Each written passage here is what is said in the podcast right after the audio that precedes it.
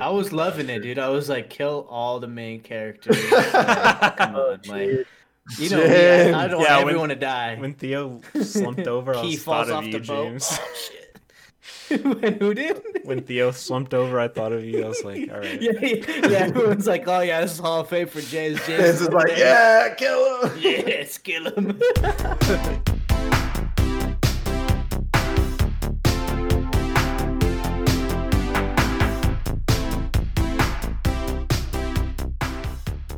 Hello, fellow fumblers, and welcome to another episode of the Film Fumblers podcast, the show where four friends fumble through your favorite films.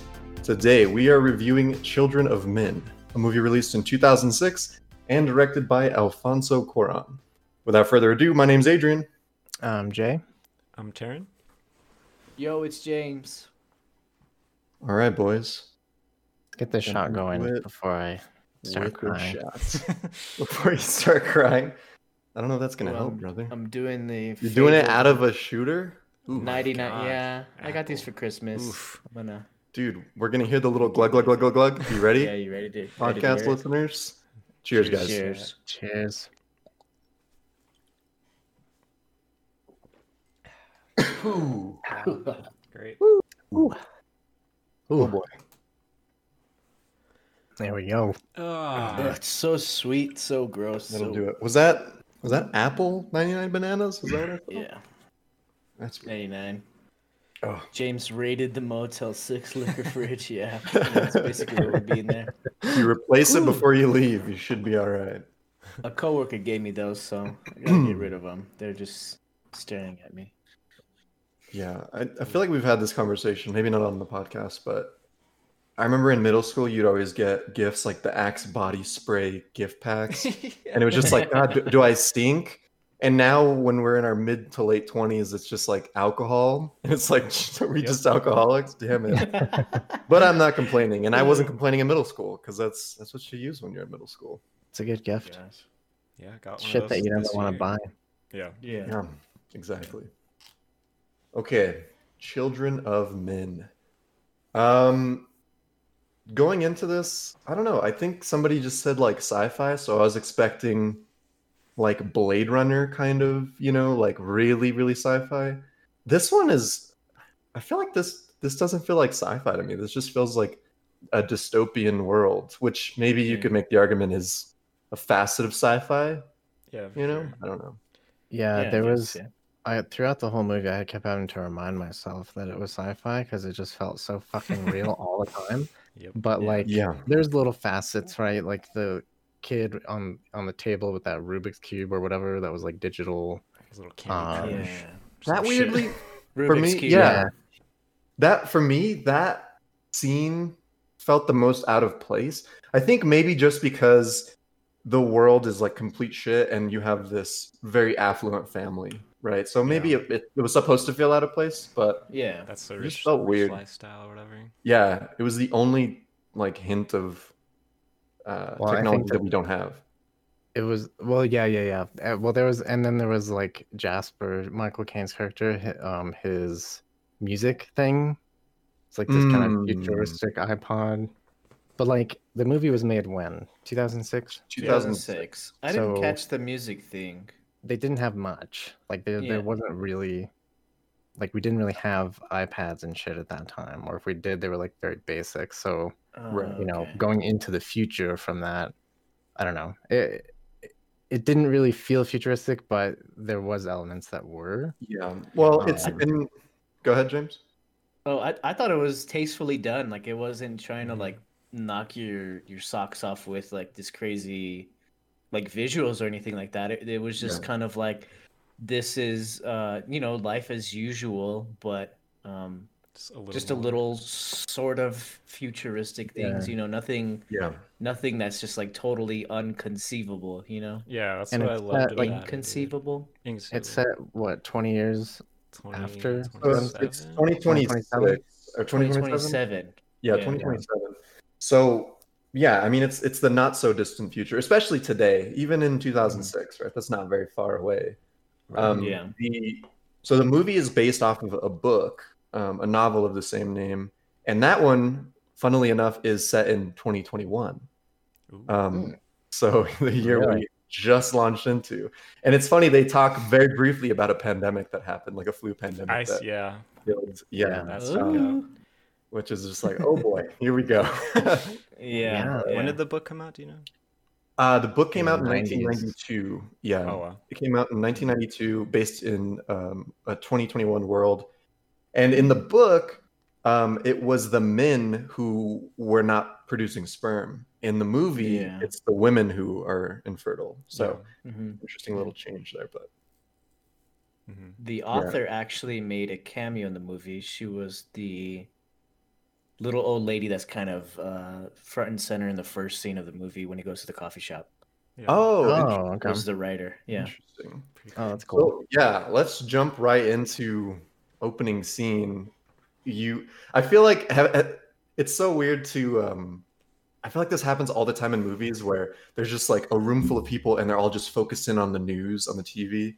And I'm like, I've never been in that situation. Does that shit happen? Like, but I guess in like times of tragic life event, right? Yeah, where for those of you who haven't watched the movie, you really should. But I mean, if you're this far into the podcast, maybe you won't. But the movie is about infertility. All women humanity has become infertile, and there hasn't been a child born in over 18 years.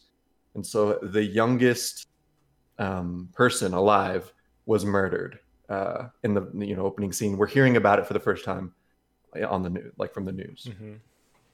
And right fucking after that, the coffee shop explodes that he was just in, which I read something up that was kind of disturbing. So there was an actual terrorist attack.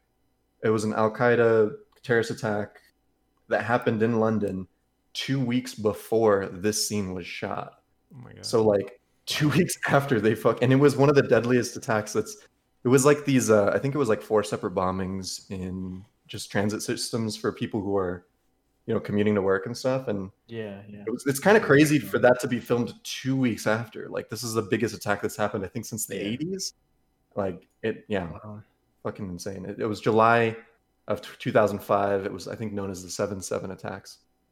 That's crazy that they didn't off of it or change anything, because they had to have already been filming, right? If it was just 2 weeks, but still to really go there, it was like, whoa. It's like they changed a lot of shit after 9/11, like stuff that was coming out after. They're like, all right, we need to let's redo. But I think that's the main purpose of this movie was kind of a direct commentary on how Islamophobia and stuff like that, and just that kind of stuff happened after 9/11, right? I think they were, regardless of the victims of those attacks, I think they wanted to kind of shed a light on a general where we could be going if we continue to harbor those kind of fears, The xenophobia. Yeah. I mean, it's like any immigrant didn't have. I mean, in the movie, Britain is the last functioning country, essentially, right? And so you have all these people trying to seek asylum in Britain, and they're just treated like shit. They're treated like animals. They're locked up in cages. That's shit that we're seeing today. Yep. And that's why I kept having to be like, this is just a movie, because it just felt too fucking real. Yes. But it is very real. And I think Michael Caine has a quote, something about these people just escaped something, I don't know, they got spit on in their countries, getting, war between different sects of their government and getting tear gas and that kind of stuff. And then they come to seek asylum in England, and they get fucking locked in cages. So it's getting spit on twice. I can't remember what the quote was, but I was just like, shit, that's pretty fucked up, isn't it? Harsh. Dude, I'm so dumb. Do they call refugees Fugees? Yeah, that took me a couple of times. It's Fuji water, that thing. That's what I thought it was. I was like, "What is this?" Fuji's the band, right? Strumming my pain. I sure. Fiji? Is that Fiji water? Fiji's? Is that what it is? Fiji water is what it's called, but it's from the island of Fiji. Yeah. No, but it sounds similar. Yeah, I was just like, oh, refugee Fuji. Okay, it took me when they said it the second or third time, I was like, oh, god damn it. That's one of those things that. You guys were talking about the sci-fi-ness of it. Just how subtle it is. Like, it's like totally fucking believable. Like, it reminds me of that movie, Her, if you guys have seen that. It's like sci-fi, but it's like set in a very realistic, like, near future. Like, most things are the same, but like we have like small things. Oh, yeah. Joaquin Phoenix, right? Yes. Yeah. Yeah. That's a good movie. That's like one of those things where it's not like cheesy or like weird, like most sci-fi terms are. It's just like it fits and it's fucking good, you know? That kind of stuff. A lot of stuff like that in this movie. Yeah. Sure. There's the openings, like the opening sequence, basically you just learn a lot about the world, right? What's going on in the world. You learn a lot about the main character. The hell's his name? Theo. He grabs his coffee, goes to a newsstand, and starts pouring whiskey in it. Like this first thing he does, you know? Yeah. And he works like a shitty job, and it's he fakes, you know, his feelings for this kid being murdered because he doesn't give a shit to get out of work. That's what's crazy is like he's like he has to fake his feelings about the youngest kid in the world, but he couldn't just say, "Hey, I just almost got fucking blown up." Yeah, that's what kind of like sets the tone that these attacks are like very frequent, and it's just, you know, nobody gives a fuck. Like it's crazy. That first minute, 2 minutes, is like kind of crazy for the world building. This movie. It's crazy. How they even make like he is, dude. Like, he doesn't give a fuck. He's just getting his coffee. He's like, I'm gonna be drunk anyways. Somebody makes a weird joke. Is it Jasper who jokes about it? Who's like right after he gets out? I think maybe he gets in the car with Jasper, and he's just like, "Oh, it's lucky you don't like cream and sugar with your coffee, right?" Because like he would have hated it down. And it's just so like, oh yeah, coffee shop blown up. If he cared like at all, he would be fucking dead. Like, you know what I mean? That's crazy.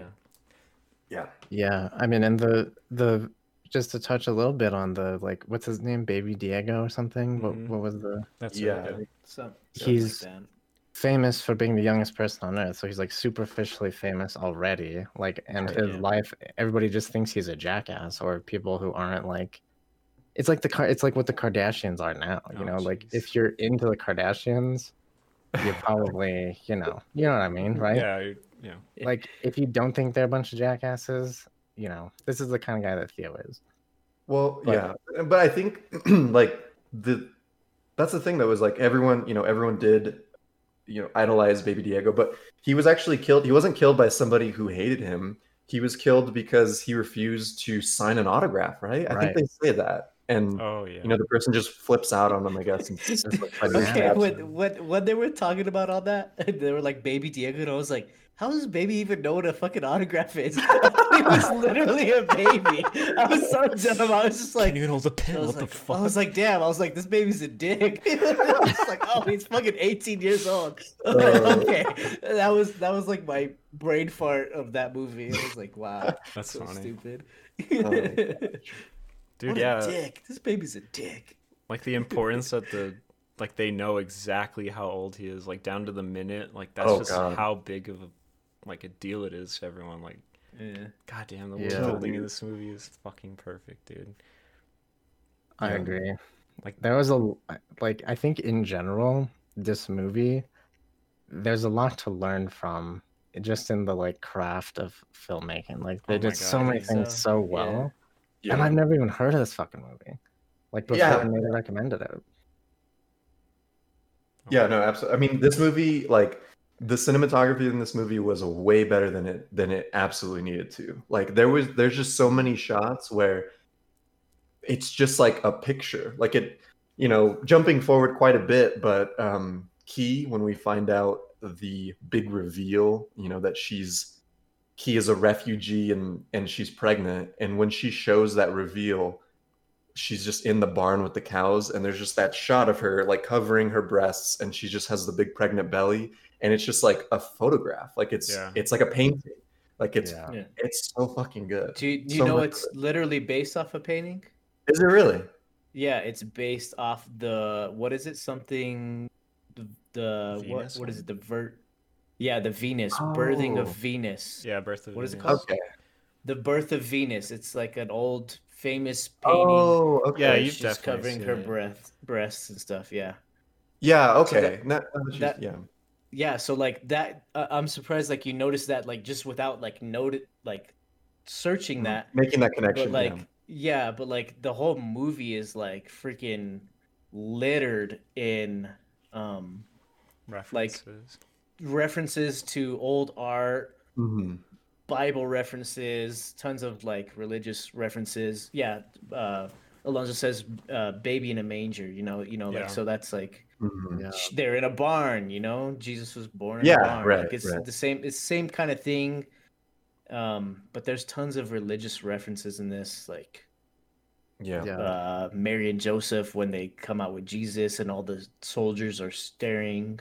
Yeah, dude. You know, that's like a very intense scene, you know? Yeah. But just some of the imagery, I don't know, we could get into it later, but it's crazy. It's crazy. Yeah. To touch back a little bit on the cinematography, like not only were there like really painting-esque shots, but a lot of the handheld, a lot of handheld shots in general, but a lot of handheld shots that were long, like very long. Yeah. And beautifully done. Beautifully done. One of the best ones is when they're in the car and they have Key and they have the documents, they have the papers, and Julian. Was that her name? Julianne. His wife is in the front seat and they're driving and they get like ambushed, right? And they reverse and like this whole scene is just one shot with the camera. And they get pulled over by the cops. The guy gets out and shoots the cops, and then Theo gets out and the camera gets out with Theo. And then he's like, get back in the fucking car. We got to keep going. And then the camera stays out and watches the car leave. Like that whole sequence was so cool. Yeah. Dude, me and James were watching a video about how that was made. So, did you watch it, Jay? Do you know how it was made? Fucking crazy. Alfonso Cuarón and the cinematographer basically invented like this rig that they did. Like it's like the car, like the outside of it, but there's like a giant thing on top of it and a little like it looks like a go-kart on the front with a little guy that's actually driving it. Like because the actor's not driving it. And there's the roof. There's no roof. And the camera's just in there, and like you can turn it and move it around and stuff. Yeah. So the like camera moves in and out. It's not. It moves around 360. Like it's that all that was filmed live, and he's using just like a controller, like just getting the perfect pans. And there's a little freaking Mario Kart driver up front, just like driving through like all kinds of crazy ass people, throwing bananas and turtle shells. Because like they were like trying to think, well, we don't want to do green screens because green screens doesn't really give you the real feel of what's going on, and so they made that crazy ass car that Taryn was talking about. Dude, what else did they do with that? Or like, what other crazy things did they do? I don't know. They did a lot of interesting stuff. That's amazing. But that's what I'm saying. Like in this movie, there's so much to learn from because they just invented shit. They just did shit as they went to get these shots, and it paid off because holy shit, man, this this movie's fucking intense too. Like it's it destroyed me on like a lot of different levels, but it blew me away. That whole scene again, going back to it, like I was just like, wow, they really just fucking killed Julianne Moore off like right away. Yeah, and then he kills two cops right away. Like I was like, holy fuck! Yeah, here we go. I was like, it was like it just went. Now. Yeah, I was like, wow, it. From that point on, like, it's like really sad for Theo because like he like gets like a split second of like mourning for like what could have been that rekindling with Julian. Like he goes off in another fucking beautiful scene. We have Key and the nurse lady, and then Luke. I don't know, Luke, really good actor. He's the voice of a slave. He's the voice of Scar too. Oh, the voice of Scar in the old. Yeah, no, in the new remake. Because I remember. Like, in the live action. Yeah, I remember like reading his name, Chiwetel Ejiofor, and I was like, why do I know how to pronounce that? I've practiced that, and it was for our episode on the Lion King remake. So yeah, he's the voice of Scar, which is great actor, really good. Yeah. But like just a beautiful, like the this movie, just crazy ass framing where there's so much stuff going on in the foreground and so much stuff going on in the background. Mm-hmm. And like he gets like a split second to like try to smoke a cigarette and drink some whiskey, and they have to go, and he just keeps going, and it's like it's really sad to see. In the forest, like he's like trying to smoke a cigarette and falls out, and he's just kind of like cries for like literally 2 seconds, and they're like, "Damn, let's go," and he's just like, "Have to go," like it's crazy. Right? They do some kind of seance thing. Burial. Yeah, and that's like a recurring theme that keeps happening is you have Theo. I mean, generally, like we're looking at a story through the main character's eyes, Theo, but the camera does a lot of showing what's happening in the background. Yeah. Like you see the foreground of Theo, but in the back, you see the refugees in cages. You see Julian's body being, the ceremony going on. There's just so much that's happening behind.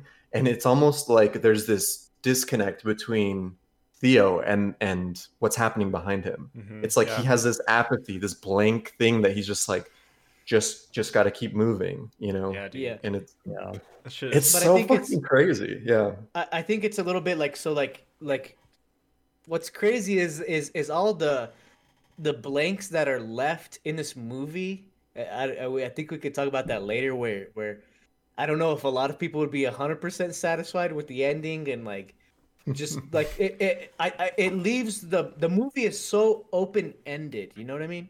Yeah. Like it's just left up to interpretation. You're never really gonna get an answer of what happens, or you can't. I feel like you can't fill in the blanks as comfortably as other movies, which is like, I don't know, let your mind run wild.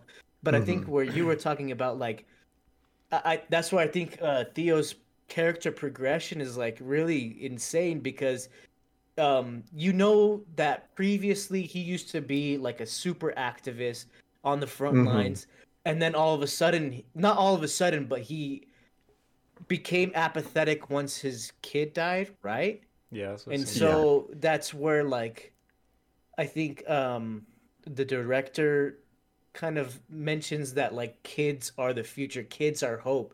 So he lost his hope, and then you see his kind of general turn once he sees that there's new hope in his life. It totally changes. The background becomes his foreground, and he starts seeing that, holy shit, I am in a fucking burning world, like, and I do have the chance to change it. I think, I don't know, his James, okay, is fucking crazy, dude. So... like it goes wild, but like. Yeah, I mean, I think that, okay, this is where I get to pull the parent card, but like, this is like, there's a great quote by the doc, what was she, like a nurse or whatever? The midwife. When they're in the abandoned school, right? Because schools are useless at this point. And she says, very odd, what happens in a world without children's voices, right? I loved that. Because now you've got this world where there's no kids.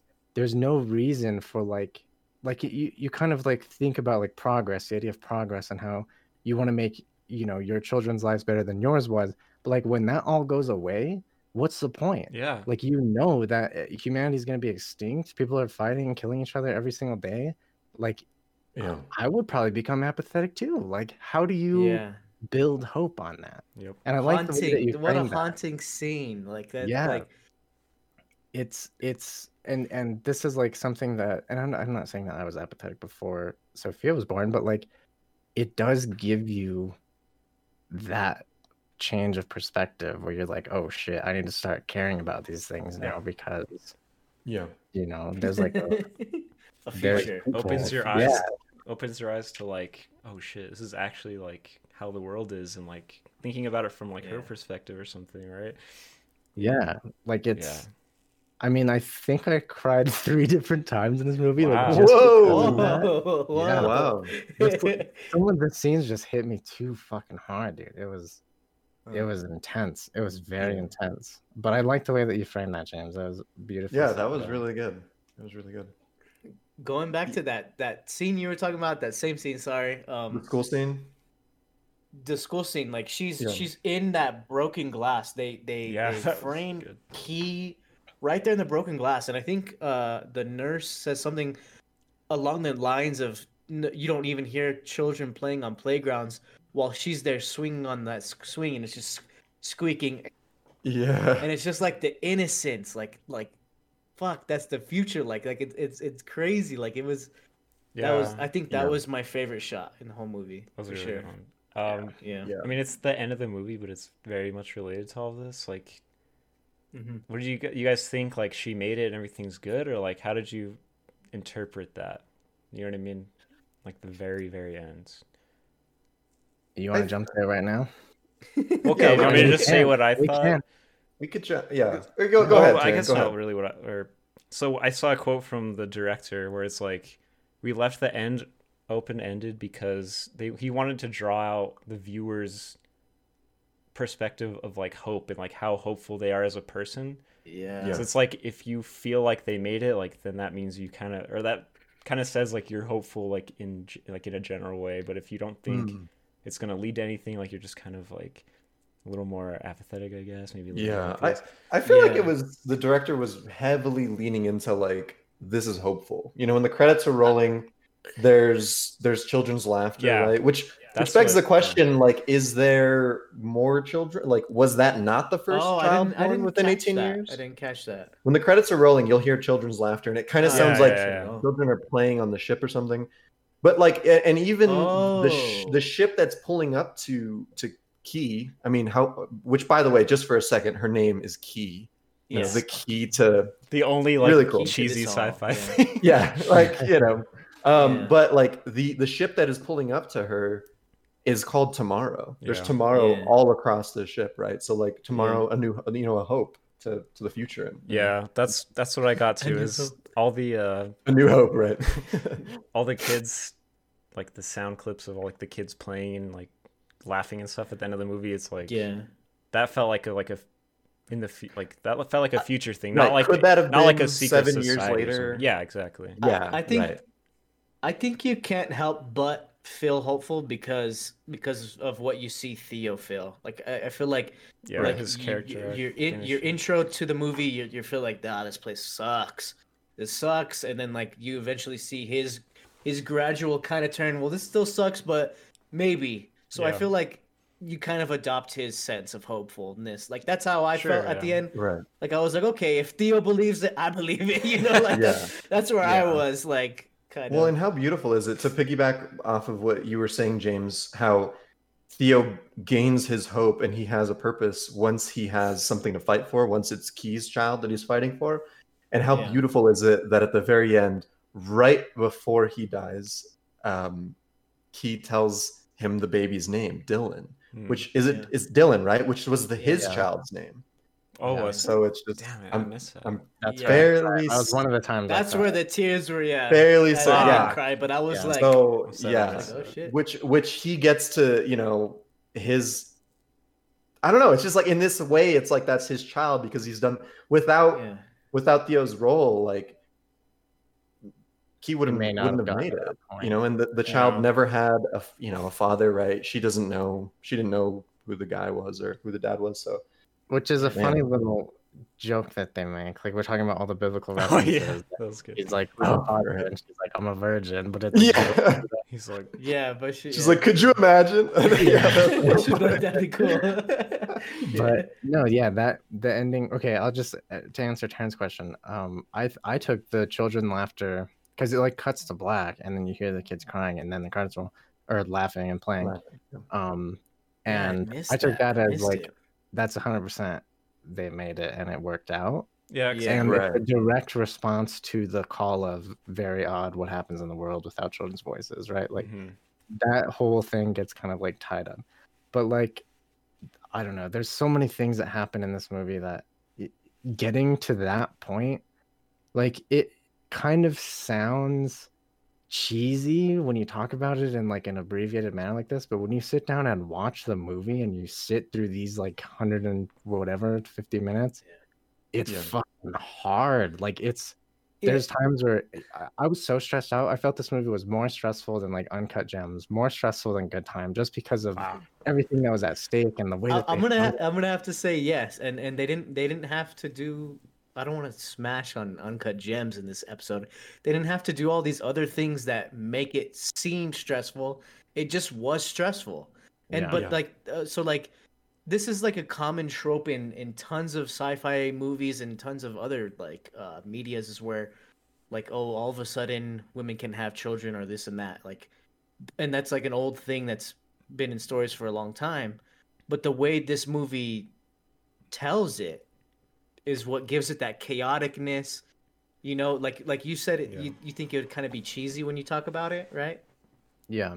Like when you're like explaining it to somebody in like sentences. Yeah, but like the cinematography, the all the like motifs, all the like callbacks to different art forms, like, is what makes it just like that much more unique to watch, right? Yeah. The magic of film, dude. It can do things that no other medium can. Yeah. Yeah. Beautiful. And yeah, I mean, it just brings up all of these deeper questions of, you know, Jay talked about it before, but about hope, right? About like, if we don't have kids, what the fuck is the point of any of this? And Theo brings that up with his cousin, the artist? I can't remember. I don't know who that guy is. I never. Yeah, the rich guy. I think it's his. Yeah. He's related, but he asks him. He's just like, "Why the fuck are you doing all this art? Like, no one's gonna be around in 100 years to see it, you know." And it really does beg the question, like, why would we create art if, you know, if it can't go on, you know? Which is, I think. Okay, let's go to that.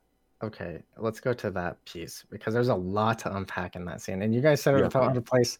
I disagree. Well, don't say you guys. What the fuck? Wait, no. Okay, I said it felt out of place, but it was intentionally out of place, because it was the only place that things were going well. Yeah. No, but his quote is like fucking insane. It reminds me. What does he say? I just pretend not to know that it exists. What did you say? Yeah. I just don't think about it. That's like the most realist shit that billionaires probably think, dude. Yeah. Like, it's like they literally don't think about it because they're too rich to care. This scene starts with him getting into a nice ass car, and the camera's mounted on the car, and it like police squad follows the thing, which was sick. And the song that's playing is a King Crimson song. If you guys are into King Crimson, I lost my shit right there. They pull up into this fucking gigantic like mansion with all the security and shit. It's Theo's cousin, and he works for the government, and he's like filthy rich, because at this point the government's like a police state. But there's a whole other side to that where, like, you know, London is like what seems to be the last city, and everything outside of that is basically a concentration camp. And like, are you really in power at that point? I don't know. But he's got this cousin of his is also, like, obviously rich. He is collecting art. He's collecting salvaged art, right? So we see the statue of David with a missing piece of the leg, which is really cool and weird to see. Yeah, that was cool, yeah. But when they go into the dining room, right, and there's a shot with the windows, okay, and you see the smokestack. Yeah. So there's a balloon of a pig, right? Pig. Yeah, that's a Pink Floyd album, right? It's a Pink Floyd album. It's about animals, and it's directly tied to George Orwell, to Animal Farm, to comments on capitalism, to how all this shit is so fucked up. You know, and there's a Banksy that he has, right? And Banksy's like in his collection. I think it's on the. Yeah. Oh, I didn't even notice. It like it pans through a collection, so you see the Picasso in the dining room. Mm-hmm. Yeah, but all those paintings are directly related to about how war affects humans. Is fucking crazy, guys. Yeah. Let's get right into it right now. So Theo's sitting in front of the Picasso, and the Picasso painting behind him is like someone like crying because they're holding their dead body, the dead son. Yeah, right. And that's a direct relation to some older real painting. Photo. To a real photo, like a World War I photo, something like that. No, World War II. I think it was older, more recent than that. Oh, really? I think so. There's like many. I actually did see that, and there's that. I mean, that happens a lot, sadly. Yeah. But But yeah, it's and fucked up that it's a real photo that's based, like, I mean, like, the framing of it is based on a different painting that you're probably bringing up, right? Yeah, I don't know, yeah.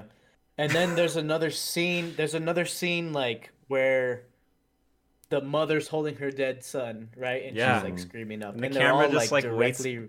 waits back and, like, pans down to it, dude. Yeah, and again, it's that contrast between the foreground and the background and, like, what's happening. Like, Theo's mission, but also... It's fucking... Anyways, back to the Pink Floyd in that room and everything. But yeah, everything in the background has a purpose, dude. No frame goes to waste. This movie is insane. Yeah, for sure. Yeah. But that scene specifically, that was probably like top 3 albums for me in high school. And when I saw the Pig Balloon, I was like, this has to be Pink. It has to be a call to this because of the stacks and everything. And it was, and I just lost my shit because I thought it was such a good fucking scene. It shows you, you know, these are the people in charge. They don't give a fuck about what's going on around them at all, right? Yeah. And they've got like servants and stuff, and Theo's very careful to not talk about what he wants in front of them because you don't know who you can trust, and it's just all around. It's just fucking crazy. And even the son of the rich dude, right, who's like. Has everything he could ever need, doesn't have to work for anything, and probably as a byproduct of that, like, has to take his pills and, like, focus on his stuff because he's, like, doesn't have, I don't know, he doesn't have anything else to do. Like, he's, in some ways, has, like, a, you could call it, like, a manufactured disease where, like... Yeah, so I was a little lost. I was a little lost on the relevancy of, like, the son character. He's, like, Aladdin in the palace or Jasmine or whatever. Like, you don't want him walking around, like, the streets with all, like, these, like, lower life forms, quote-unquote. You know what I mean? Like, that's... Yeah, you keep them sheltered, but they have everything. Like, they have nothing to work towards. Yeah. So they become weird or whatever, right? They develop these ways of being or quirks, and you treat them with pills that you buy. Like, it's all this commentary, so good. And it just blew me away. This whole movie, but specifically that scene, just because I was able to put all those pieces together. Yeah, intense, start to finish. I think you know, we've been just saying amazing things about this movie. There was like, I'm trying to think of something kind of negative to say. I'm like kind of searching a little bit. Nines from everyone across the board because we're getting some very large Fumbler Hall of Fame vibes going right now. But you know, I don't know. I think like for some things, you know, like in the beginning of the movie. There was the coffee shop explosion, but I feel like after that, it was kind of slow. I think it doesn't really pick up to like the 25-30 minute mark again. I agree. So it was maybe like a tiny bit long there, but I think I'm really reaching, which maybe like I don't know. I feel like it's not the type of movie that would do that, because this movie leaves you room to explain it yourself, right? And like I don't know, for me, like maybe I'm just dumb monkey brain, like just show me the freaking symbols. No, like I was like really interested, like what is the government doing, what is going on, let's get into the nitty-gritty. Just never happened, right? Like it just never happened, because that's not what it's about. You never... so I know it's not about, and I wouldn't say that that's like a negative thing for me, but also like I was interested, but they didn't give you that, and that's what's like. They did a good job. You have to realize this is not the movie that's going to answer every question that you want. Which I don't know. Some people are really not going to like that. And that was, actually didn't know if you guys were going to feel like the ending was kind of like weird, or it felt rushed a little bit to me. Like I was like I didn't need it to be cohesive and like wrapped up, cleaned up nicely. But I was like, oh, this happened. Like everything. Dude, that's what's crazy. This movie is only an hour, like 45. I was like, I thought, like, just like the world building and all this sci-fi bullshit, I thought it was gonna be like 2.5 hours or something crazy, right? Yeah. And it's like, you're right. I think it does kind of end a little abruptly because it's just so intense. And then like finally get on the boat, and they did it. She's like, oh fuck, I'm bleeding, and he's like, nope, it's me. Oh, by the way, it's Dylan. Yeah. See ya. explodes up. So, yeah. Yeah, and I think, you know, that whole concept of, I don't know, it's maybe a little bit tropey, and I think, Jay, maybe this is what you were hinting at with, if you just try to describe the movie, it sounds like kind of sounds cheesy almost. Cheesy, because in every think about all of these, Jesus, right? Like that kind of thing again. But just think about like all of these dystopian world stories where the world has gone to shit, but there's this one place where it's good. You always see that. That's always, you know. But it's a movie about hope, and like, I guess you couldn't just make a movie where, like, the world is shit, and then guess what? It's just shit. Like, the end, right? Like, that would be kind of just like, okay, I guess. Thanks for killing my mood, but... Yeah, and that's like, there's one place where it's good. It's not, like, good, but it's like, you know... It's like there's a resemblance of society there. Dude, that's... Yeah, that's literally, like, the plot of The Last of Us is, like, basically this movie... And I was nervous. I was like, fuck, it's just going to, like, they rip this off and it's going to ruin it. And I totally forgot about it. And this movie went so many different fucking places, dude. Like, I feel like it did that trope insanely unique. No, and that's what I like. That's why I brought up Jay, because if you're just describing it, it sounds tropey and maybe cheesy, but actually going through it, you're like, okay, this is rewarding. There was a payoff, and you're glad that you sat through it, I think. Yeah, for sure. I would say that you work for that fucking payoff. Oh yeah, they don't give it to you for free. You're like, absolutely. There was one other thing that I was it was very small, but I was kind of confused by. Maybe I just wasn't paying close enough attention. Did Luke organize the death of Julian? Was that what did I get from that? Yeah. Because that guy was. The person who killed it, the guy on the motorcycle, he went there afterward because he had gotten shot or whatever. To the safe house. To the safe house. It was a plan to take her out of power to put Luke into power. Yeah. Right. Okay. Yeah. Which that was another good scene when he finds out about that. Just like that foreground, background. Like, there's so many amazing ones where you just learn so much because of that. I guess I don't know what's going on. No, and like. Taryn, like, speaking of Last of Us, like, there's some video game vibes in that scene where he's stealing all the parts from the cars. There's totally, like, if you played any of those types of games, you're hiding from the guards or from the gang, whatever it is, and you got to, like, take the keys out of the car, then you got to pull the cords out of the hood. And it was just like... And they're just standing there with their guns, kind of not looking... Yeah, smoking a cigarette, having small banter. No, but it was just so fun. It felt like watching a video game. Like, that shit was so fucking intense. It was intense enough, and then the car just doesn't start, and they're pushing it down the hill, and they're just... God damn, that honestly, like, just pissed me off. How, like, everyone's just chasing them on foot. The car's just in neutral, rolling down the hill. Oh, I know. They're just so, like, scared to shoot because of... because they can't kill. Like, fuck, dude. Like, it just all makes so much sense. I don't know. Well, then fucking homie with the dreads, like, hauls ass.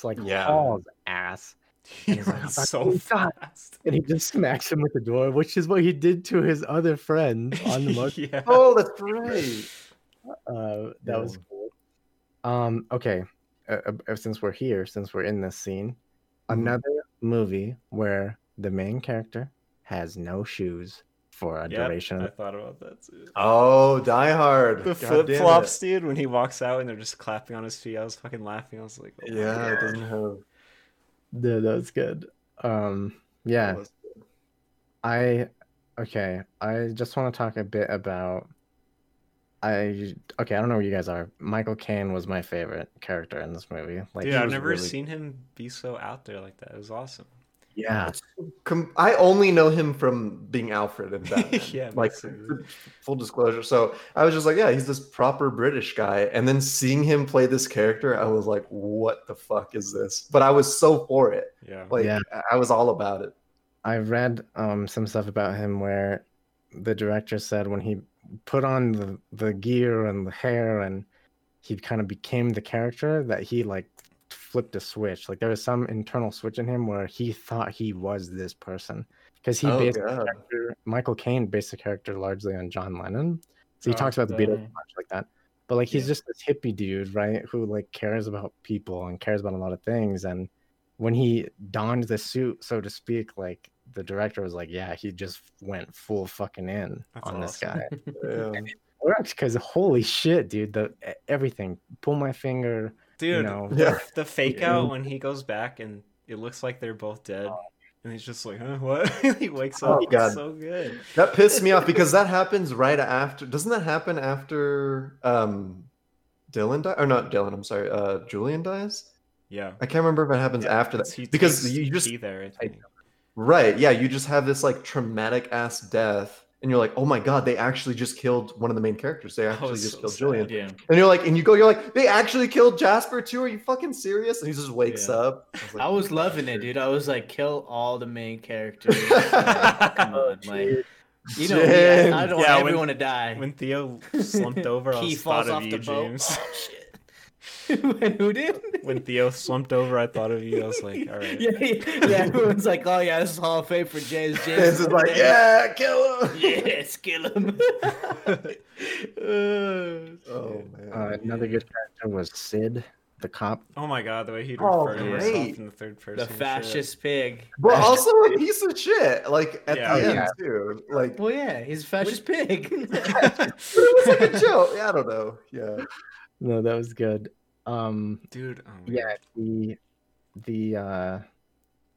I don't know, that whole relationship where even Sid is like, I could get my weed cheaper from the gangs, but I like dealing with Jasper because he's, you know, just a hell of a motherfucker. Like everybody loved this dude. I love that dude, and when he died, that was very hard to watch.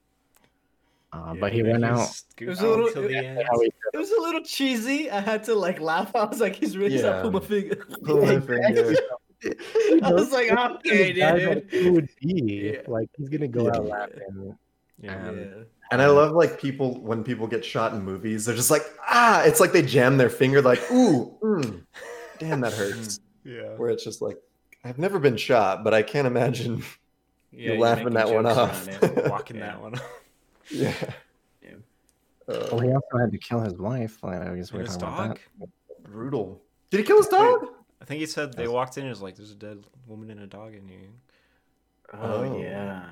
Because he just knew, dude.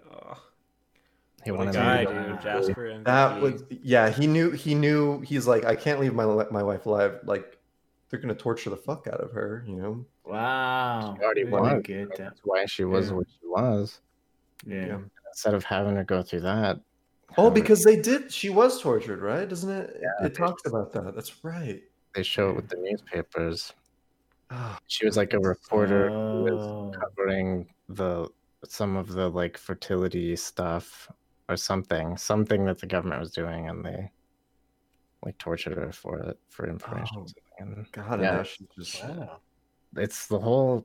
I don't know, dude. It's almost as if there is no stone left unturned in this fucking. Yeah, let's turn another stone. Theo is an animal whisperer. Dude, that's actually the cat. The cat loves him. The dogs love him. Even when they're on the boat and her water break, not the boat, the bus, and her water breaks, and he's like. Poo-poo, caca. I don't know why he does that. He's caca, like, smell, caca, poo-poo. And then he's like, you fucking sick people. I fucking hate you people. But anyways, like, I don't know. Theo's like some kind of... Is that to another fascist pig or what? Yeah, I don't know. He's just... He's an animal whisperer, though. Yeah, it's just like a big tell of his character, right? It's just like, yeah, trust this fucking guy, right? Like, I don't know. Animals trust him, so you can trust him too. Mm-hmm. Yeah, there are those people that are like that, and it's weird because Theo is not. He doesn't reciprocate the love that the animals have for him that much, really, right? Like the cat is on him. It's not like he hates cats or he hates dogs, but like the cat's on him. He's like, what are you doing? Yeah. You know, how they there get are people a cat like to do that on camera? That's probably I don't know, but that's all. Probably not a like. It was a cat post. It was a cat. Yeah, maybe. I don't know. Yeah. Cats do sometimes do that. I had a cat that I had. My friend was over, like doing like at my house one time, and my cat fucking climbed his leg like a tree, just like that. And she was a little kitten, so yeah. Actually, the animals, like that. That's like another connection is to like Blade Runner, like the book that it's based on is. There's like no, like, you know, like there's like all the robots and like all this shit, but like there's no more animals really in like the Blade Runner worlds. Like everyone has like robot animals basically. Like animals are such like this thing. Unless you're rich. Unless you're rich, you have a real animal. And in this movie, it's like everyone has a dog. It seems like, at least the opposite. Yeah, it's like these things can like procreate. People are walking. I feel like. Doesn't someone like walk their fucking cat like in a stroller or something? I don't remember. Like the dog, the gypsy lady has her dog like holding around like her baby and stuff. Yeah. It's like that's how they that's how they try to give affection. It's just like to these baby animals because there's no more fucking babies in the world. Like, I didn't even catch. Yeah, I didn't make that connection. So I was like, there's so many dogs in this movie. There's like chickens. Yeah. And, I don't know. Yeah. Whoa, I get it. Yeah. Call to the Pink Floyd album. Mm-hmm. Oh, yeah. Which I think was maybe... And again, Alfonso Cuarón like intentionally wrote the story to not be... like to not over-explain things, right? Like he didn't explain why the women were infertile. He didn't explain like a lot of the facets in that world that he created. And he didn't need to largely, but there was a part of me that kept thinking like, there's no way this would happen. Like we would be cloning the fuck out of people. Like there would be so many clones. Like it would literally be Clone Wars where you just have all of these fucking cloned ass people. I was just like, this isn't, you know, we would figure it out. Thinking about that fucks me up though. Like it's just like 20 years, no babies. And like when he's like, what's the point? In 100 years, no one will be left at all. Because like that's... Mm-hmm.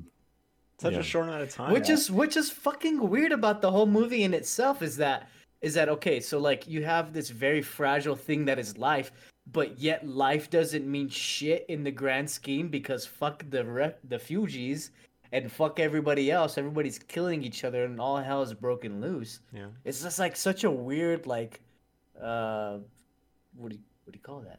Ironic. It's ironic, isn't it? Yeah. Is that ironic? Is that irony? I don't know. Sorry, my English. The shots are hitting. Sorry, it's for my English teachers. I don't know if that was irony or not, but yeah, seems ironic to me. Irony is breaking into a prison. That was a quote from I think Josh says that. Does he really? Oh, because they like, get nice smuggled into the that we break into a prison. Oh yeah, that's good. But yeah. Oh right, yeah, because that's how they get to. Yeah, to the other side, right? Yeah, so. Yeah. You were saying, like, he doesn't explain anything. Like, I love that so much, dude. After watching, like, Tenet and, like, just Inception, like, all these fucking... Yeah, things that need to be... Specifically Christopher Nolan. Like, half the movie is explaining the movie. And it's fucking boring after the first time, obviously. Like, the first time you're learning about it. Second time, like, that shit's not entertaining anymore. And, like, that's one of his things. He has this insane quote that I forgot to write down. It's just, like... He is like anti-exposition, like that is like lazy writing, like all this shit. I was like, damn, fuck yeah dude. The director? Yeah. Yeah. I really want to watch more of his stuff. I didn't know he did Gravity. You guys don't like Gravity, I thought. I've never seen it. I don't like Gravity. I really didn't care for Gravity, but... The only thing I know that he's done is Roma, and I've never even seen that. Yeah, and actually... Is this the... So, really quick, is this the quote? This is by Alfonso Cuarón. There's a kind of cinema I detest, which is a cinema that is about exposition and explanations. Mm-hmm. It's become a medium for lazy readers. Cinema is a hostage of narrative, and I'm very good at narratives as a hostage of cinema. That's so badass. Like, yeah, I love it. Really, imagine being cool. Imagine being cool like that. I know. Dude, okay, so another movie that he did is Harry Potter and the Prisoner of Azkaban. He directed that movie. Wait, what? He directed that movie right before this movie, and I haven't seen it. I don't give a shit about Harry Potter. I probably never will. But dude, I'm so thankful that he made that movie because without that movie, this movie would not exist without Prisoner of Azkaban. He learned so much about visual effects and stuff, but he just had so many more ideas and like things to do with this movie that I'm like, oh my god, wow, thanks Harry Potter. Wow, I didn't know that. That's crazy. Yeah, it's awesome, dude. That's dope. Well, he's got to help. Yeah. God, what do you guys think about this being one of those aughts movies, like you say? There's no good movies in this, dude. This generation of movies. Oh, thank you for bringing that up, James. We've for so long we've had this theme on our show where movies that were released between the year 2000 and 2009 were just bad, unless it was a comedy. Like, we're just terrible movies. Yeah. Holy shit, dude! This completely shifts that. I'm just like, maybe I just haven't watched enough movies in that era. Maybe you're bad, bro. Maybe I'm bad. Because fuck, did this movie should have been released in 2019 because it has that good of a... Because it slaps, bro. Because it fucking slaps. I mean, like, some of the visual effects look like 2006, but like, you don't care watching the movie. You don't care. I forgave that really quickly. Yeah, really quickly. When they were on the ocean, it felt very much like they were like in a green screen room, and there was like a boat that was like that was moving, and then all of a sudden the waves were way worse in some parts, and then all of a sudden it was like really calm. Dude, like, okay, little continuity errors here and there, but the visual effect that I hated, 2006, dude. Yeah. Yeah. The visual effect I hated the most was the fucking ping pong in their mouth in the car. Oh god, yeah, that was annoying. It was just so weird because it was just it was so sweet, and then it was so the scene was destroyed. But just the visual effects part. Yeah, but the actual effect. Yeah, that's all. Go ahead. Two things. One, in regards to the ending, where they, I think James, you said it felt a little fast, and I kind of agree. Like, there is that scene where they bring the baby down and the sides stop fighting, and they, you know, they make it to the boat and they go out into the ocean, but then the planes come and bomb the fuck out of the city or whatever, the town that they were in. Yeah. Like, it's just the state of the world was like, they didn't even care. Like, their own people were there fighting and they just blew them up. Like, it didn't matter. Wow, yeah. And it's the last place where the government still has some sort of order, right? But they just they bomb it anyway, and then not really. God, dude, yeah, it's just intense up into the fucking very end, man. That's why it feels so abrupt. Is like, it doesn't have time to like ramp down. It's just like, we finished it. Like, that's our goal. We got to it. Like, literally, he didn't get to even smoke his cigarette. He didn't pick it up off the floor. He never finishes a full cigarette. So much, dude. Dude, wow. Oh my god. Okay, so that brings us to a scene that we didn't talk about at all yet: the birth scene. Oh, so that scene is like one of the big turning points of what James was talking about earlier, where he starts giving a shit. He gives up. Yeah. Like, the whole time you're watching him smoke cigarettes and drink his little bottle of whiskey. In that scene, he gives both up for this cause. He's like, all right, he gives the cigarettes to the lady. He's like, get the fuck out of here. He closes the door. And he uses all of his alcohol to, like, clean his hands to do this thing. And it's like, that's like him giving up all that stuff to, like, give into the hope. I didn't catch that. Oh, I didn't catch that either. I totally stole that from a podcast, but it's fine. I noticed it, but my thought went up because of it. You know what I mean? Yeah, I saw him like pour that on his hands, and I my only thought was, "Ow!" Like, I just thought, like, "Oh my god, it's sticky now, gross." I was just like, "That's smart, sanitize," you know. But I didn't think anything else. Yeah, because when he goes to wash his hands, I was like, "There's no way that's clean." Like, you don't know. Like, oh my god. Sticking to the birth scene, they scare you, right? They make it seem, because the baby comes out. Dude, yes. Oh my god. Yeah. And then it. The baby wakes up and cries. Yeah. Like, okay, thank God. But when they break into the prison when the baby is born, that felt super fast. Like, all those things occur really quickly. And I know that they're like, oh, her water broke. Oh, it's, you know, the baby's coming. Blah blah blah. And then it just like happens so fast. Like, she lays on the bed, he washes his hands, and then the baby pops out. Like, having experienced childbirth, that's not how it goes down. But like, it felt like, because from water breaking to birth, how long is that usually? I felt like that was a while in the movie. Differs. There's like literally, everybody. It can literally, I probably be from within 1 hour to like 5 days. Like it, there's no. It felt like it's. And especially everything if you're on an epidural too. Yeah. If you're like all drugged up, it slows the process down, right? And I like know she's walking a lot after that. I don't know. I felt like it took a while. All crazy, but it's a movie. Whatever. I'm not trying to get right. And how much time really passed? Surely I've had a child. I've had one child, and I can males. Yeah, all of us men. All of us men. No, I've seen him through. I'm not. That's not really what I'm commenting on. Just tasting of like. They broke in to the baby was born. That part felt really fast, and then they scare you, but then it's okay. Like I don't know that. Dude, I had one bad thing to say about the movie, it might be that. It felt like the childbirth scene could have been more moving. It wasn't as moving as I don't know. I didn't get 3 uncut minutes of childbirth. It's a little gross. So intense. I don't know. It was intense, but I don't know. And like seeing it, like the look on his face, dude, like his eyes, like I'm just like, damn it, dude. Yeah. No, so it's hard to take all of the things into account. The fact that no baby has been born in 18 years. Yeah. That we know of. Yeah. You know, it's hard to put that into perspective for it to. It's probably more moving than it felt in the moment, but. And I'm really nitpicking to like try to find something that I thought was 100% amazing. I feel you though. Yeah.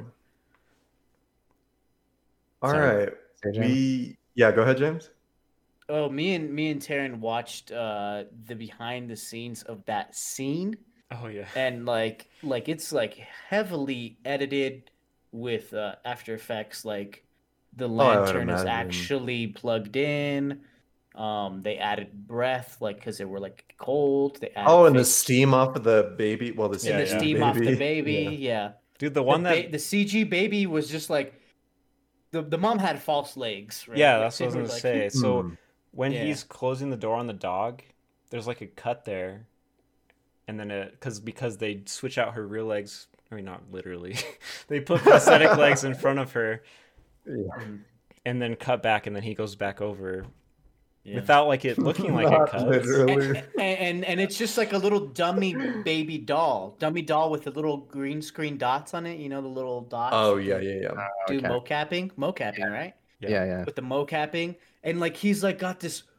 And he's looking at like it's like a piece of wood. Like it's crazy. I mean, it looks like it. Like, it's just not moving or anything. Yeah, it's just not moving. And like, but like his like. His acting is. I guess maybe it's watching that made me realize how good his acting is because he's acting against like nothing, right? Yeah. Yeah. Right. I mean, even still, it's like a CG baby and it's like nothing, but he just does it the CG baby is kind of creepy, kind of weird. Yeah, the mouth is. I think the mouth was the weirdest thing. Like, you just once the baby opened the mouth, it was just like, okay, that's very fake baby. A little too wide open. And a little nitpicky, but yeah. Nitpicky. 2006. Okay, the second thing I had from earlier, we went down a hole. So this movie made it into BBC's 100 Greatest Films of the 21st Century. Wow. It was number 13. Wow. Okay. Can I guess number one? Go ahead. I don't know. You guys have a guess. I thought I would have one by the time I finished saying that. Titanic. That's number one is Mulholland Drive. Oh, wow. Wow, that's insane, actually. Holy shit. Some notable names ahead of this movie, Eternal Sunshine of the Spotless Mind, Spirited Away, No Country for Old Men, Inside Llewyn Davis, which I keep trying to get you motherfuckers to watch, and Zodiac. Zodiac. Wow. Yeah. I haven't seen it. Damn, I want to look at that list. That's cool. That's funny because that's the reason I knew about this movie and wanted to watch it is because, I don't know. Just lame. I just look up like top sci-fi movies just to see if I haven't seen them or whatever. And this was always like top 3, like. Damn. And it's like, fuck, man, I get it now. Yeah. All right. I think we're a little bit over an hour now. What else have we touched on that you guys are dying to talk about before we get into reviews? We literally cannot not talk about the 6 minute and 18-second long scene, like with no cuts. Was that the scene where they're running through the, or like the chaos is ensuing? Yeah, he's trying to get to the building with key in it. That whole scene, 6 fucking minutes, dude. Yeah, and then the scene right after that, too. Like, where they're walking down the stairs and everything, and every it was so cool too because Theo at no point in the movie uses a firearm. Like he never, he's always just like tactical, like running through and like a lot of luck, you know, and that's just such an interesting thing where, you know, maybe he's just a lucky guy. Like that's why all these animals are divine. Like intervention. He is so like instantly. Key is just like, oh yeah, whatever Theo wants. Yep, yeah, let's go with Theo. She just instantly trusts him. He just has that about him. He has this thing where like the universe is gonna send things his way. You know, like Theo, really. Oh. Interesting. What was I gonna say? So, fuck. What did you guys said something? I think it was James talking about how. Oh my god, I already fucking forgot. But anyway, the segue was the song that they use at the beginning of that scene. I didn't recognize it fully at first, but it's like the scariest song I've ever fucking heard in my life. Oh, it starts where there's that. Shot of in the tunnel, right? Yeah. That's the start. Yeah, that was 6 minute scene. It gets terrifying right there. I remember noticing that, and I'm not really one to notice music in movies as much as I would like to, but that was just so blatant. Like you see the shot of the tunnel, and then the music gets like, oh, this is a horror movie. Like it just has that vibe to it right away. So I heard that song in Twin Peaks. Obviously, everything leads back to Twin Peaks. For you. And I watched that again after this because I was like, it reminds me of it. I don't know if it is for sure, but like it just is the same fucking song. It's this song from like 1964, I think, called Threnody for the Victims of Hiroshima by Penderecki. I don't remember his first name. It's like this guy made this fucked up song and dedicated it to all the victims of Hiroshima. And it's like, you feel it, dude. Like that song doesn't make any sense to like the normal like ears or whatever, but like you're just filled with emotion. Like this is fucked up, right? Yeah. And like that song will forever just haunt me because it's insane, dude. Like that, just the premise and everything is fucking crazy. When does that happen? What tunnel are we talking about? It's the very start of that 6 minute scene where they come out of the tunnel with the wheelchair. They have Key in the wheelchair, and then they get ambushed by the fishes, and they took them that from their like room of that random people that took them in. Yes, from the building. Got it. Yeah, that whole scene has that song under it, and it's goddamn, dude. Yeah, it's like when shit really starts to hit the fan as far as like the uprising and and all of that. The government or the military kind of rolls in, and I think that was the point where I take little notes while watching the movie. And at some point I wrote, couldn't even take notes the last 25 minutes. So I assume that's about the start of when that happens. Probably. Goddamn, dude. That scene is crazy. Like, why would you do that? Like, it just seems like the most insane amount of work to make that like work. You know what I mean? And they fucking did it. And they did it really good. Seem like the movie just like builds up, and it doesn't come back down, really. You know, like we talked about that. It kind of comes back down where they're pushed off in the rowboat and they're just floating in the ocean. But you know, like the scene where we've talked about this a little bit before, but where they're walking down the hall. It's Key, Theo, and the baby. They're just walking down the hall, and everyone is just like completely taken back. No one says a single word, really. I mean, I think some of the refugees are saying some things, but all of the people, like all of the soldiers, completely speechless. They haven't heard a baby cry in over 18 years. Like, so fucked up. Like, it's just so crazy how that happens. And then it just shoots back an RPG shooting into a tank, and then they just shoot that. Yeah. Okay, really quick. The boat, when they get into the boat, they go out into the water and stuff. For some reason, it reminded me, tied this back to the pre-show, of The Mandalorian, when the robot, Taika Waititi, plays and goes and sacrifices himself for the child, right? That's right, yeah. Yeah, wow.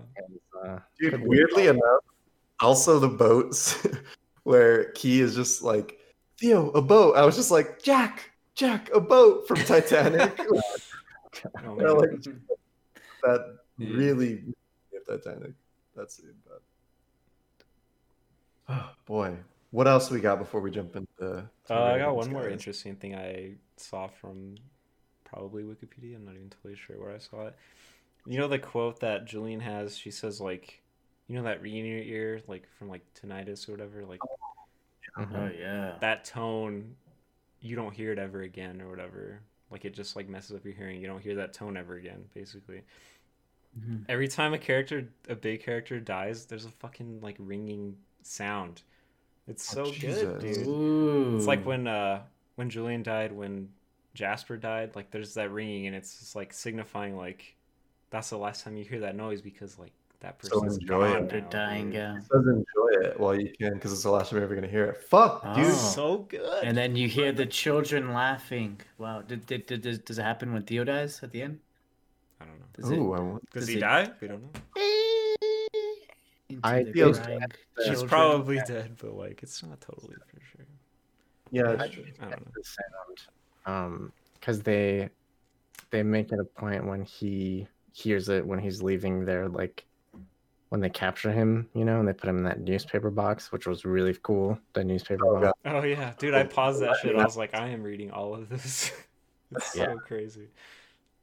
But yeah, that's really cool. I didn't realize that they played it every time somebody died. That's stone, dude. Those things, like, first reading, I didn't notice that shit, but, like, when you hear about it, you're like, fuck, that's cool.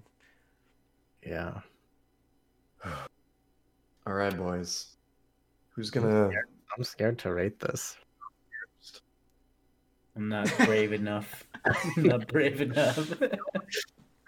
I can. Go for it. Right, go ahead, Taryn. Oh no, you are so ready. Fuck. Okay. I'll go. All right. God, this. I wasn't expecting this. You know, I think when I think of sci-fi, because that's what I had in my head. I thought, like, okay, a sci-fi movie. I thought about, like, okay, like a Blade Runner movie, where, not that Blade Runner's not deep. I don't want Taryn to jump across, jump through the screen. At me, but, you know, this movie struck me way harder than it had any fucking right to. Like, I just was not expecting to be moved this much. When this movie ended, it felt like I was waking up from a nightmare, but in the best way possible. So, like, it felt like, if you know how when you wake up from a bad dream and you're just like, oh, thank God that's not real. Mm-hmm. This felt like, oh my God, like, we can have children still. Like, children can still. Like, I was so enthralled into the storytelling that, like, I was just in it. The cinematography that we've talked about, you know, just how there's just so many shots that are just posters or just, like, paintings, you know. I think my favorite one had to be when Key was in the barn with the cows and showing her pregnant belly, you know, the birth of Venus kind of tie there, like, absolutely stunning. I think some of the things, you know, if you're being really nitpicky, it was a choice by the director, but things weren't entirely explained, and, you know, largely they shouldn't have been, because the movie would have been way too long and it would have been more, you know, just too fucking much. But I was just like, okay, people would have figured this out. We would still be able to have kids, even if they were clones. Like, at certain points, maybe it got a little bit slow in the very, very beginning after the coffee shop explosion. But, like, other than that, this movie just ramps up and ramps up. It goes so deep, and this is all of our first time watching it. Has anyone seen this before? All of our first time watching this. Ones, right? Damn, that's cool. There's so much. I mean, we couldn't shut up about it. Like, there was just so much to tell. I can't even imagine how much more there would be on a second watching, on a third watching. Mm-hmm. It's insane. If you haven't watched this movie, you really should. I would say completely underrated. Or maybe not, maybe not to the sci-fi nerds, but to the average Joe, completely underrated movie. Definitely Hall of Fame worthy in my mind. Ooh. It's 9.3. 9.3. Nice. Wow. 3 out of 10. Big guns. So, it's a little bit of a hipster movie. I think the internet's on its nuts a little bit, but okay. Yeah. Taryn? Sure. That's a good segue to what I was going to say is, like, I feel like this movie is not talked about enough. It's like a movie that is so fucking good. Like, this movie is probably perfect. Like, you could probably find something, but, like, there's a few movies that I'm like, that movie's perfect. Like, there's nothing you can really say bad about it, dude. I'm like, why isn't this movie talked about more? Why isn't it brought up more? And not even like sci-fi, just like thriller, even like action, whatever the fuck, like thought-provoking media. Like, this movie fucked me up in so many ways, dude. Like, I thought about it. I'm happy I watched it a little early for like what I normally do for this show, because I thought about it so much, dude. Like, I couldn't stop fucking thinking about it. I was like, dude, should I just watch it again? Yeah. Like, it's only 1 hour 45. Like, it's a breeze almost, compared to a lot of movies. In some ways, it's almost a disservice to call this like a sci-fi, because I think that might turn some people off that don't like sci-fi movies. You know what I mean? Like, sure. I mean, this is anyone can watch this and really fucking love it. Like, technically, like, it is sci-fi, but like, I don't know if I would really describe it as me neither. But like, it's fine, like that aspect of it. But the world building, dude, I don't know if I've seen better world building than this movie, dude. Like, there's barely anyone telling you about the world. Like, you're just seeing it on TV and newspapers. Like, the camera work is so good, dude. Like, the way it just lingers, like, it just wanders off from the action, from the main plot. It's just like, let's just check out what's right around this corner from what's happening to the character you're following. And you're seeing these refugees, you're seeing, like, oh shit, what was the one I was thinking of earlier? I don't know. It's like just all the different stuff that you learn just from just looking a little to the side of like what's happening in focus, right? Like, god damn, dude, the use of background, I don't know if I've noticed that level of like quality when someone's in the background, using background and foreground like that, dude. Like, fuck me. I don't know. And then reading about it after, like, everything I read just makes it better. Like, it's just like everything is so thought out. Mm-hmm. Everything is so meticulously fucking created, dude. Like, that's what I'm saying. It's like perfect, man. Like, everything is a reference. Everything has a purpose. Like, I'm just rambling, but god damn it, I love this movie so much, dude. Yeah, this is like easily one of the best movies I've ever seen. Like, no fucking doubt in my mind. And it's probably one of my favorite now. Damn. 9.5. Wow. Heavy 9.5 out of 10. Heavy hitter. Wow. Big guns. All right, James. You and me. Go for it, James. I'll go for it. Okay. Echoing tons of the same sentiments. Just my favorite part about the movie is just the general. I was using the restroom. I heard you guys talk about how video game-esque everything about the game was, or the movie was, and that was like my general like feel. Like, it was like, oh my god, like I'm in like this third-person movie, like watching Theo go through third-person game. Sorry, video game. Like, it just felt like a video game that I just wanted to be a part of. Like, it was weird. I don't know. Like, it was just like so interesting to watch, but thematically, like, this is It's I think it's a fresh take on something that's probably been done like before, like a ton of times. The way they build up the world within the first minute and how you can just see Theo's character progression is just kind of crazy. Just, I don't know. There's not much bad things to say about it, but I don't know if it is Hall of Fame for me. And like, which is like kind of weird. And you're just like, how, James? How? I don't know. I don't know how. I don't know if I could even explain why. But I think, I don't know, maybe it goes back to like what I was saying with my stupid brain. Like I just wanted, I don't know, like a little bit more depth into, I know the world is rich. I know the world, and I was praising the world building of it, but just like, I don't know, give me a little bit more, I don't know.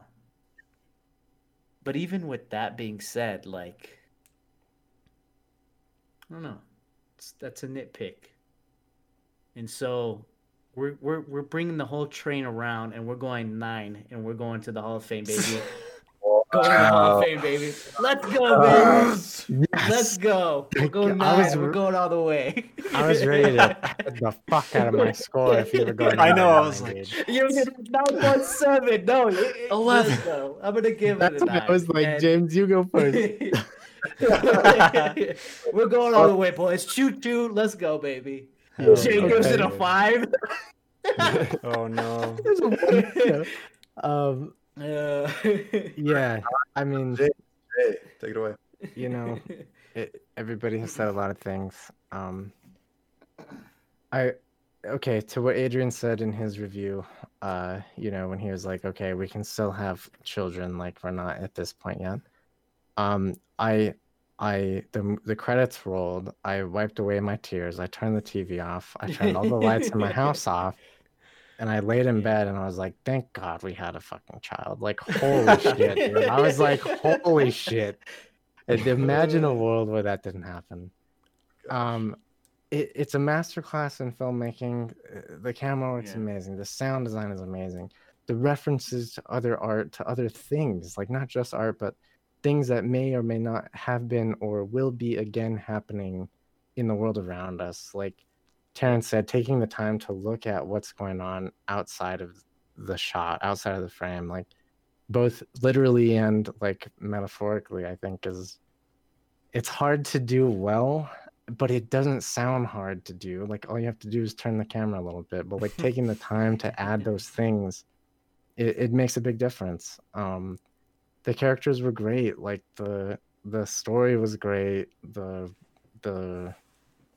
I don't know, the whole feeling, even though it was really intense, and it was a lot of like, I don't want to say work, but it was a lot of like, you had to just be there and watch this movie. Like you had to be in it, which is hard to do for the show because I like to take notes and like bang does the things, but like it really sucked me in. I don't know. It's hard to say more things that we haven't already said or hasn't already been said by everybody else. But yeah, for me, I'm gonna agree with Taryn here. This is a 9.5. 9.5. The first film of 2021 to reach the Film Fumbler Hall of Fame. Any movie that we score collectively over a 9 is in the Film Fumbler Hall of Fame. Usually they're animated films. What is this number? There was only one other that was not, which is The Godfather. Yeah. Is that right? Yeah. Was this Godfather, number 4 or 5? I think it's 5. It's 5 for sure. Yeah. 5. Yeah. 5. So one thing we didn't mention: this movie is I think it's going to transcend time because that's how shitty humankind is. Right. Totally. And it's and that's what's a little bit depressing, but this movie came out 15 years ago, guys. Yep, that's insane. Yep. That's why I said it. If it's happening now, or if it will happen again later. Yeah, that's what's scary about it, and that's what makes this movie almost timeless, which is kind of weird. Yeah, kind of. And sad. I was thinking a little bit of how, like, will they call sci-fi movies sci-fi in the future when the things exist? Oh yeah. Yeah, if this movie came out now, it's like. You could see the speedometer on the dashboard. Sci-fi, like that's the only thing you can really argue for. But and that was another thing I didn't mention. It's just like the tasteful sci-fi-ness. It wasn't unbelievable. It was very like common. Yeah, which is why I almost felt like this movie's 15 years old too. Yeah. It's kind of crazy. Yeah, that is crazy. 15 years, dude. That's crazy when you say it out loud. Yeah, 2006 was that long ago. Okay. Uh-huh. That kid, 3 years he could die for your U.S. military, man. That's fucked up. Yeah. Gosh. Okay, so we have rated this movie a 9.325 out of 10. Wow, that's nice. Heavy. That's a high score. The highest average. Heavy hitter. I don't know what. I think that's the highest we've ever rated. Is it? It has. It might be. I think maybe. It is. Maybe. Yeah, we would love to know what you guys thought of this movie. If you haven't seen it, fucking watch it. Watch any of the Hall of Famers that we've had. Oh yeah. Yeah, if you want to find out more about our show, filmfumblers.com, that's where you can find all of our socials. Next week we will be reviewing Whiplash 2014. Yeah, so probably not. Dude, oh wow. So you watch it, dude. No, I don't even know what it's about. I'm trolling, but yeah. Find us on twitch.tv/filmfumblers. If you watch us live, you can stay and hang out for the after show where we answer questions. But yeah, I think that about does it. Filmfumblers.com. We'll see you guys next time. Cheers, everyone. Cheers. Yeah.